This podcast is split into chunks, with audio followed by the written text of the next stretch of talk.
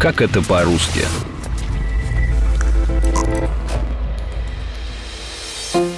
Мы привыкли, что объем жидкости измеряется литрами. В магазинах мы покупаем полулитровые бутылки с водой, литровые упаковки молока или полуторалитровые тары с газировкой.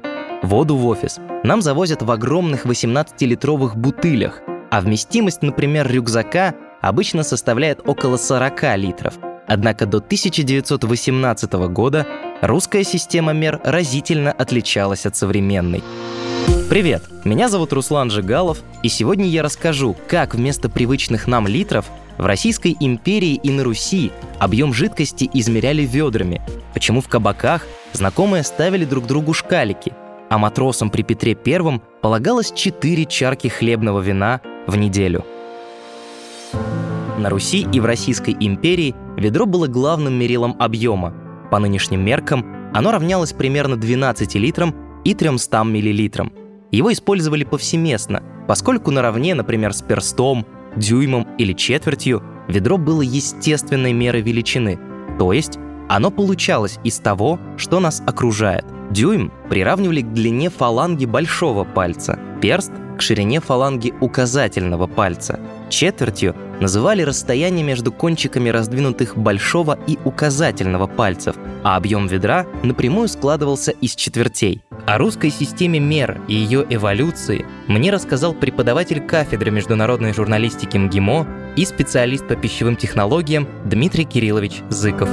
Люди все примерно одинакового размера. И вот ведро – это цилиндр, у которого полторы четверти диаметра дна и две четверти высота. Вот если вы такое ведерко сделаете, то у него будет объем 12 литров. А что касается объемов, то объем ведерный был чрезвычайно распространенным. Я некоторое время назад в исторической библиотеке нашел книжку 1827 года которой были разные рецепты, поваренная книга, и в ней целый раздел большой, посвященный наливкам и настойкам. И вот про вишневую наливку там замечательный рецепт, потому что в нем точно указаны соотношения. Там нужно было взять ведро самой лучшей очищенной водки, ведро вишни без косточек, и дальше описано, как с этим совсем работать, сколько нужно взять сахара, как его растворить, как сделать сироп. Как хозяйственный сосуд, Ведро впервые упоминается в повести временных лет. Описывая осаду печенегами Белгорода Киевского в 997 году, Нестор-летописец рассказывал, что жители города пошли на хитрость, чтобы справиться с неприятелем. В свежевыкопанные колодцы они поставили катки с медом и киселем и позвали в город посольство печенегов. Те увидели, как горожане целыми ведрами вычерпывают из колодцев мед и кисель, Якобы сама земля кормит защитников Белгорода. Поразившись чуду, печенеги поняли, что осада бессмысленна, и ушли во свояси. Ведро упоминается и в русской правде Ярослава Мудрого, первом своде законов на Руси. В тексте «Правды» великий князь Киевский наказывал, как следует содержать сборщиков налогов, княжеских вирников. Вернику взять на неделю 7 ведер соуду, также барана или полтуши мяса, а хлеба и пшена сколько смогут съесть, а кур по две на день. На протяжении X-XV веков ведро на Руси использовали в качестве меры вместимости для воды, муки, питейного меда и молочных продуктов. С появлением технологии винокурения в XVI веке ведрами начали активно измерять объем вина и водки. Впрочем, объем ведра нельзя было определить абсолютно точно. Как и любая мера той эпохи, он разнился от города к городу – Ведро меда в Москве могло на целый литр отличаться от ведра меда в Твери или Ярославле. Поэтому, начиная с 16 века, систему мер принялись унифицировать.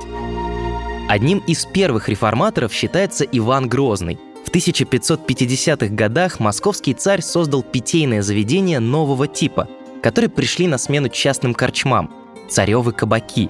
В них под строгим надзором продавалось хлебное вино, мед и пиво – Каждый кабак должен был иметь специальные заорленные меры, стандартизированные ведра, стопы и кружки, заклейменное знаком орла в одном из царских приказов. На самом деле эти меры все, конечно, приблизительные. Хотя существовали там со времен еще Алексея Михайловича и потом Петра Алексеевича, потом Екатерины II. Вот они были первыми, кто очень серьезно занимались мерами и весами, и они ввели многие меры стандартизованные. Для государства это было крайне важно, потому что в количестве ведер измерялось производство спирта, а от количества произведенного спирта считался акциз, ну или сбор. И количеством ведер определялось и количество импортируемого и экспортируемого вина. Деньги, деньги, да, везде в конечном итоге оказались деньги. Иван Грозный не только первым на Руси принялся стандартизировать меры объема, но и начал бороться с пьянством. Николай Карамзин так описывал самодержца. Царь не терпел гнусного пьянства.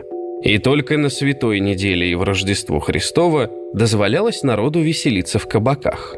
Пьяных же во всякое иное время отсылали в темницу.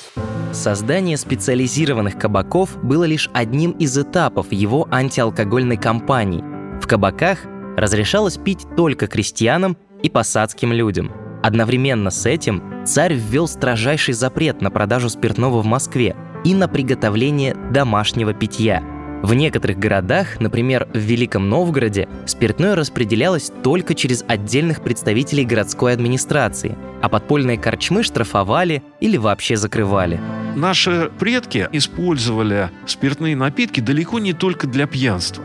И на самом деле, как мне представляется, не очень-то и для пьянства но очень широко их использовали в кулинарии. Ну, скажем, делаете вишневый пирог, долейте чуть-чуть вот этой вишневой наливочки. Если варите какой-то суп острый, то туда можно налить немножечко перцовки. И это, на мой взгляд, здорово.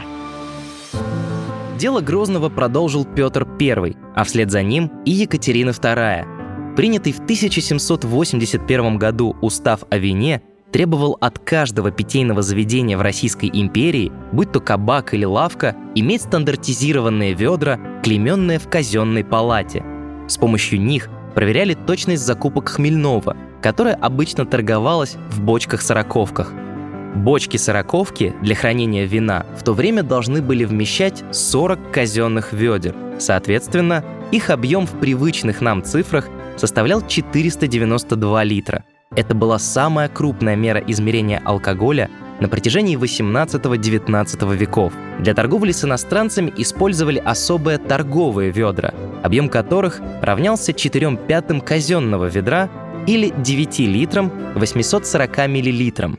Соответственно, в торговые бочки, то есть предназначенные для экспорта, умещалось на 100 литров меньше, примерно 393 литра и 600 миллилитров. Другой непривычной для нас мерой объема был штоф, который подразделялся на два вида – малый и большой. Малый штоф равнялся 1 десятой ведра, то есть 1 литру 230 миллилитрам, а большой составлял 1 восьмую ведра или примерно полтора литра. Само слово «штоф» пришло в Россию в середине 17 столетия вместе с приглашенными к царскому двору иностранными специалистами из Европы. Меньше чем за 100 лет Штоф закрепился в языке, сначала в качестве меры объема, а затем и в качестве названия бутылки определенной формы. Название пришло примерно во времена царя Алексея Михайловича. Его отец еще, Михаил Федорович, приглашал иностранных специалистов довольно активно в Россию, а при Алексее Михайловиче их было уже еще больше, а при Петре Алексеевиче и совсем стало много. Появилось большое количество немцев.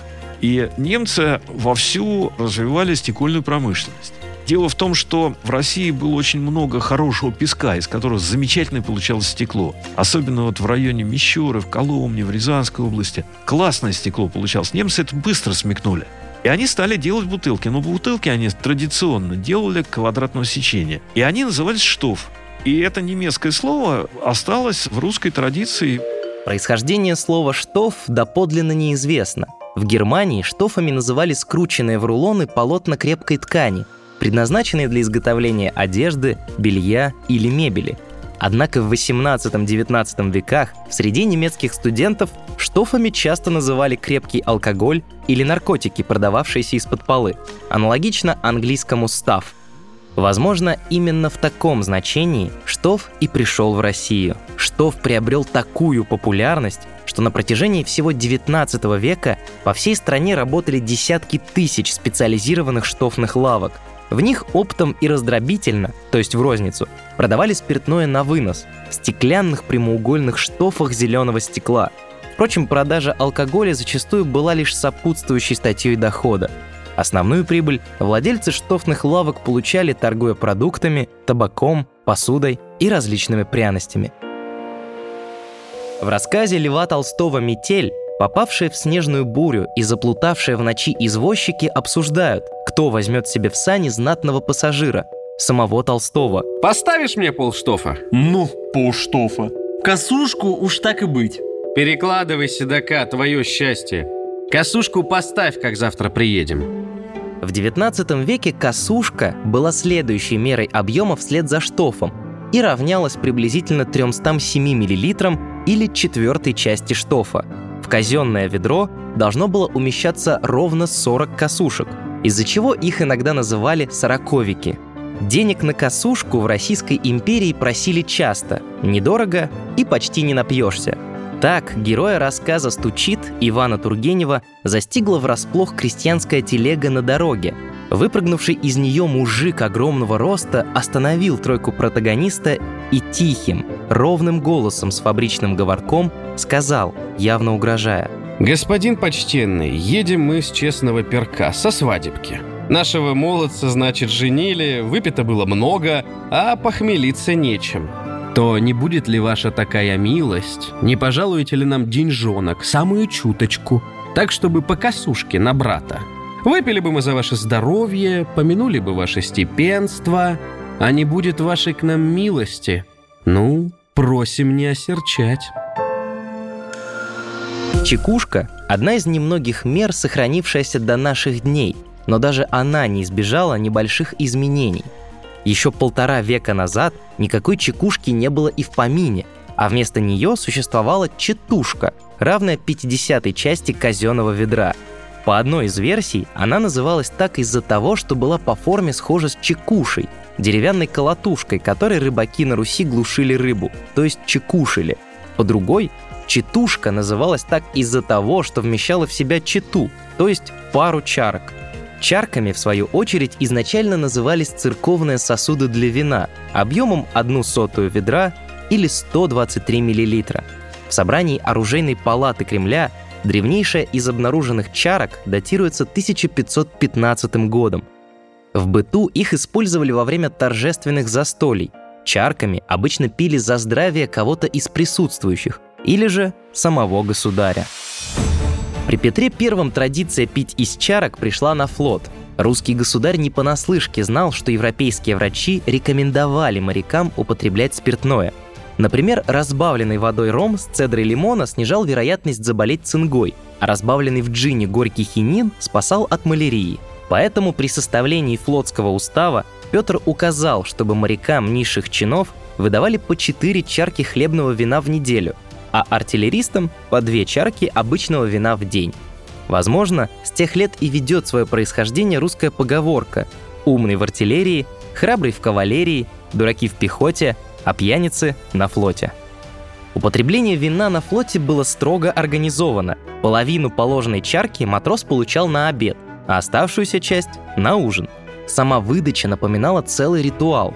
Боцман проходил по отсекам корабля и дудкой созывал моряков к вину – Экипаж выстраивался на верхней палубе, и специальный виночерпий под присмотром старших офицеров отмечал фамилии военнослужащих, которые выходили по одному и прикладывались к общей чарке. Перед приемом вина они снимали головной убор и крестились.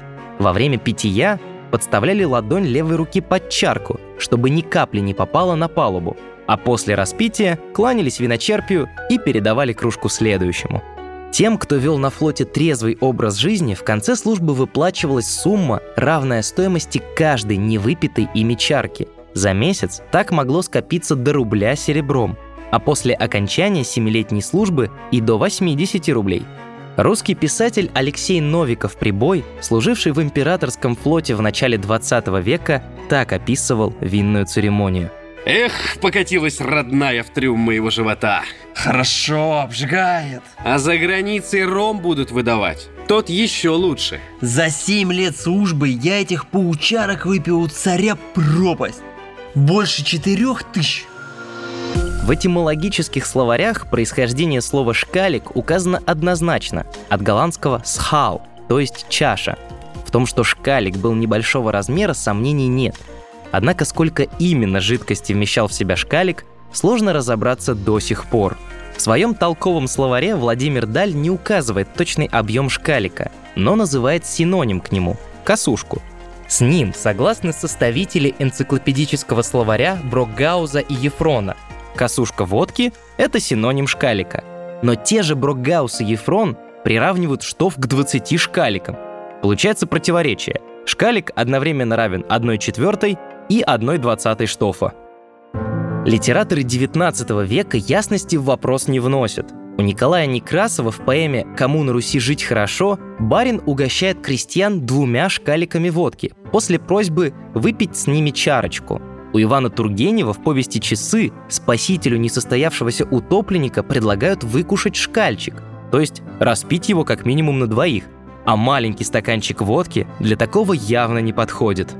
Писатель Павел Мельников, ученик и товарищ Владимира Даля, вообще пишет, что шкалик равен половине косушки, то есть одной восьмой штофа. А Максим Горький в повести детства рассказывает о приятеле Вяхере, который ежедневно добывал деньги на шкалик или косушку водки для своей матери-алкоголички.